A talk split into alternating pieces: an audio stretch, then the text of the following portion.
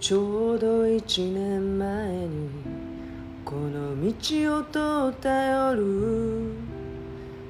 昨日のことのように今はっきりと思い出す。何でもないようなことが幸せだったと思う。何でもない夜のこと二度とは戻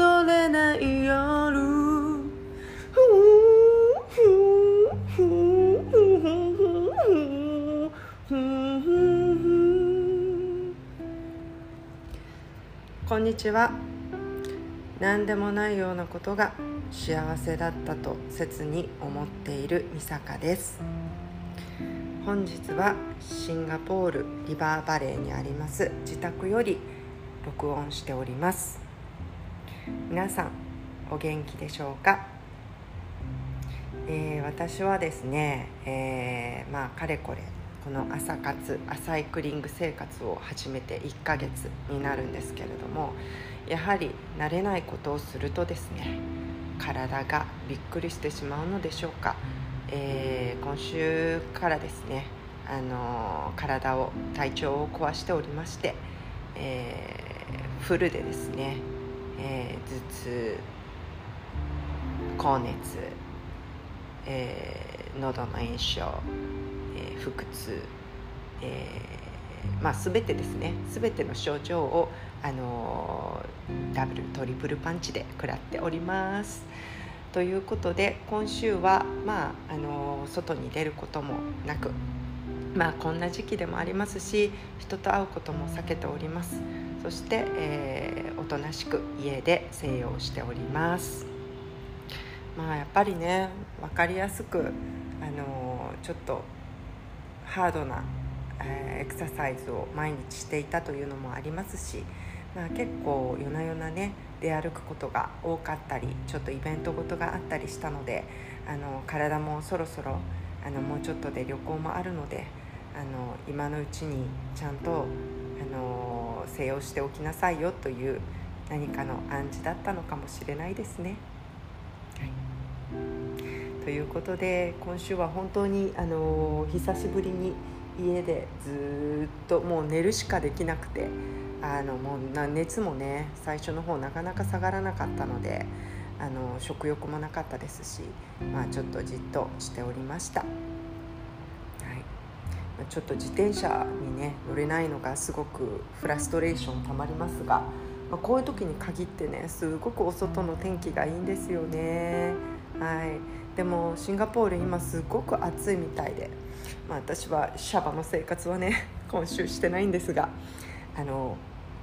窓を開けただけでももうねすごくすごい熱気と湿度が入ってきます。湿度ももう80%ぐらいあると言っていました。で気温はね29度とか30度というふうに書いてはいるんですけれども、まあ、この湿度のせいでね体感36とか39とかそういうふうに皆さんおっしゃってました日本はね今黄砂だとかあの、まあ、花粉はねもうそろそろあのマシになってきてるっていう話も聞くんですけれども、まあ、日本もねなかなか安心して外に出たりお外で洗濯を干したりとかできなかったんじゃないでしょうか。は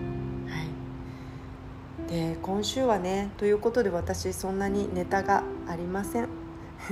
でもまあ先週のね末ぐらいにあのたまたま綺麗なお月様が出てたよっていう写真が母親から送られてきましてあのまあそれを見てねちょっとお母さんと思い出話で笑ったことがあったので、まあ、そのことについてちょっと今日はお話をさせていただければなと思います。うんはいえー、私の父親なんですけれどもまあなかなか面白いタイプの人であの一言で言うとあまり頭のいいタイプの人間ではないです。ただとてもいい人です。で見た目は、まあ、見た目も中身もなんですけれども具志堅用高をそのまま想像していただいたら大体そのままじゃないかなと 思います。でもともとですねあの技術職だったものもあるので、まあ、見た目がねいわゆるサラリーマンみたいな見た目ではなくって、まあ、髪の毛もちょっと長くてくくっていたりとかしてちょっとアーティスティックな雰囲気なんですよね。でちょっと具志堅入ってるんですよね。なんで、あのー、なかなかポップな感じで絵に描いたらすごい簡単に描けちゃいそうなあのキャラクターになる感じなんですけれどもまあ夜に見るとねまたちょっと一味違っていてちょっとサングラスをかけたり夜見るとちょっとあの怖く見えちゃうっていうねちょっとそういった弱点もありまして。で私が子供の頃ですね、あのまだあ、まあ、赤ちゃんというか子供の頃なんですけれども、まあ、大阪に家族で住んでいたんですが、あの夜泣きがひどいとよく父親がね車でドライブに連れて行ってくれたんですね。であのだいたいドライブに行ってあの波の音を聞くとね私があの夜泣きが焼き泣き止んだりとかあとはまあ機嫌が良くなってあとはもうねいい感じに眠くなるということでよく大阪の南港の方にドライブで連れて行ってくれてたんですね。でその日はちょっと母の都合がつかなかったので父だ父があの一人で私を車で夜あのドライブに連れて行ってくれてたそうです、はい、私はちょっと記憶がねあまりないんですけれども。でその日は満月でとってもお月様が大きく見えてた日らしいんですね。で実は私は昔からあの月が怖くて特に満月大きな満月になるとあの異常に反応して泣いてた子らしいんですけれども。その日もねたまたますごいお月さんの日だったみたいで で私はそのまあ南港でね車を止めてお父さんがあの波の音を聞かせてくれてる間に まあねあの眠るどころかギャン泣きしてたらしいんですよね。でまあタイミング悪くちょうどその時期あの誘拐犯が逃亡していたみたい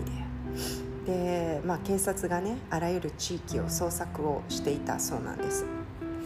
でまあ、これもね私の記憶にはないので全部あの後で母から母と父から聞いて聞いた話なんですけれども。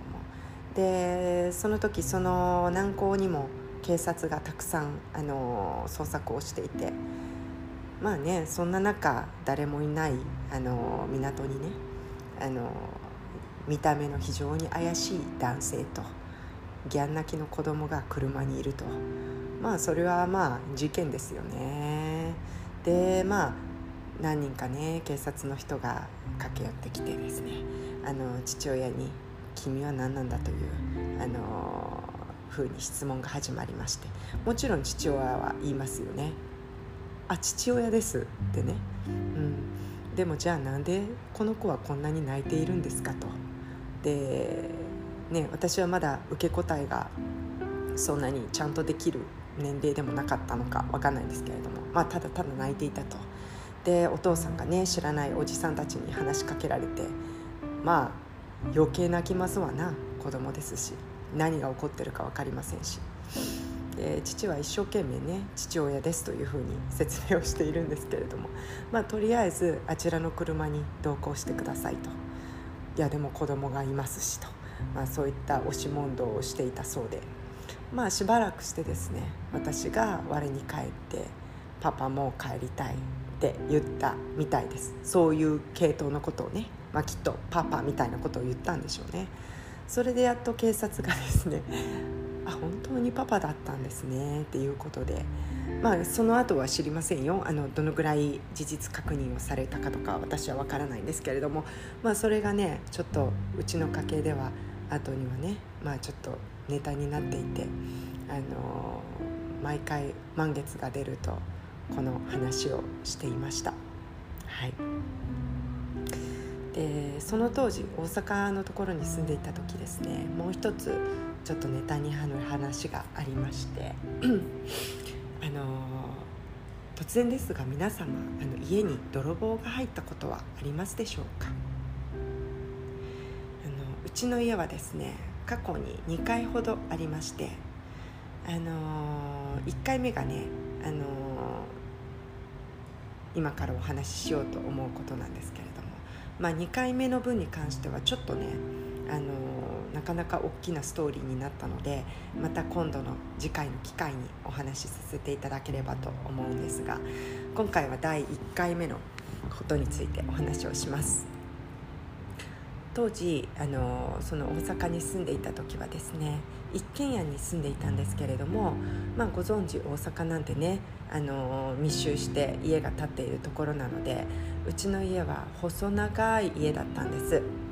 で3階建てだったんですけれども、まあ、1階が、まあ、ガレージと物置があって2階目2階にリビングとかねそういうのがあって3階にそれぞれのベッドルームがあるような家がたくさんこう連なっている地域でで あのー、まあ横の家との距離もね本当に2 0センチぐらいしか空いてなくて2階のキッチンの窓を開けたら奥さんお醤油貸してみたいなのが 簡単にできちゃうようなあの家がね何軒か連なっていました。でその日はあの私たちはあのどこか旅行に行ってね帰ってきた日だったんですけれども、まあ、私は子供だったのでねまたこれも後で聞いた話なんですけれども、まあ、起きたら警察が来ていてあの指紋とか足もあ足跡の調査をしていました。で何があったのかを聞くとどうもこの辺りであの空き巣泥棒が入ったみたいだよっていう話をしててで私たち家族は本当にその旅行から帰ってきたばっかりで、まあ、スーツケースとかそういったカバンをねもう置き置きっぱなしでアンパックすることなくもう3人であのお布団を敷いてそこで寝てたんですね。でその枕元にねそういう貴重品の入ったカバンとかそういう旅行バッグとかを全部置いていて多分そのバッグ物色されてるんですけれどもあの、まあ、私たち本当に疲れてたので爆睡してて気づかなかったんですね。まあ、警察の人の話によると気づかなくてよかったっていうことでこんな頭のところまで来ててね気づいていたら何をされてたかわからないしよかったということだったんですがで何があったかと言いますとまああのうちのね右隣の家 そのお家でですねあのまず現金が抜かれていたそうです、はい、でうちの家に関してはですねどうも多分2階それぞれの家の2階から2階へそしてまた違う家の2階へということであの3軒連続あの侵入したっぽいんですけれども、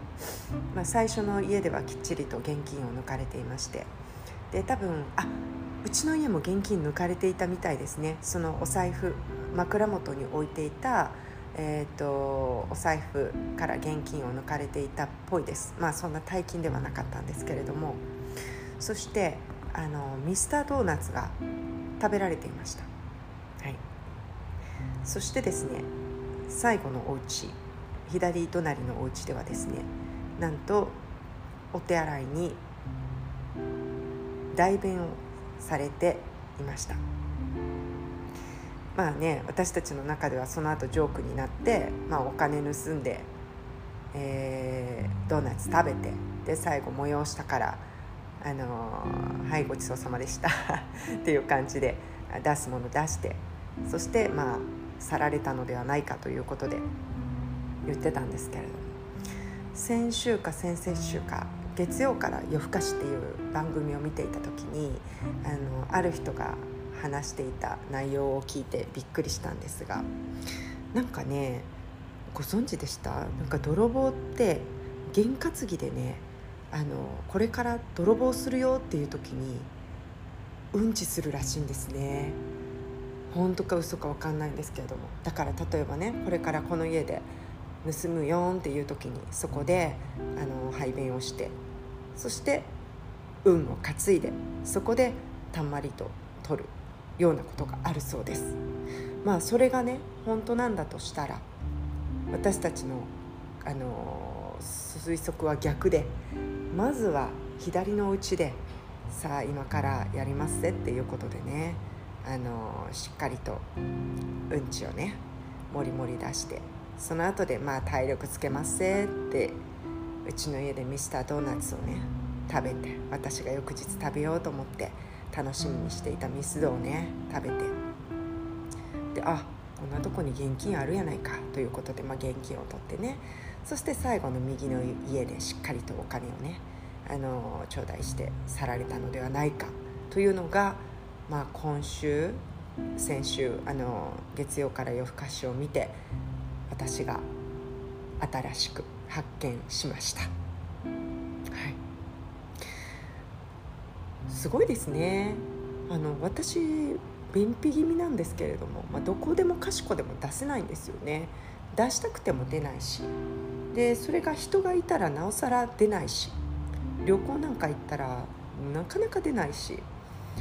そうなるとその泥棒の人たちっていうのはそうやって出したい時に出せるっていうのはまあある意味すごく自律神経が整っているんだなって思います。まあ、でもねあのまあ、何もなかったからこういうふうに今では、まあ、ちょっとしたネタのような形で話せますけれども本当にそこで目覚めてしまっていたりとか目覚めていなくてもですね何かされることもありますしだから本当にね鍵とかちゃんと閉めたところで入るところは入りますが本当に皆様あのいつ何が起きてもおかしくない世の中になってきていると思いますのであのしっかりとねあの自分の身の回りを守れるように、えー、日々注意しながら生活をしてください。私もですけれども。はい。ということで今日も、えー、15分ぐらいお話ししたのであのー、今日はこの辺にしておきたいと思います、えー、来週にはまた、えーと元気に明るい太陽の下で録音できればなと思います。では今日も聞いてくださりありがとうございました。また次回のポッドキャストでお会いしましょう。バイバイ。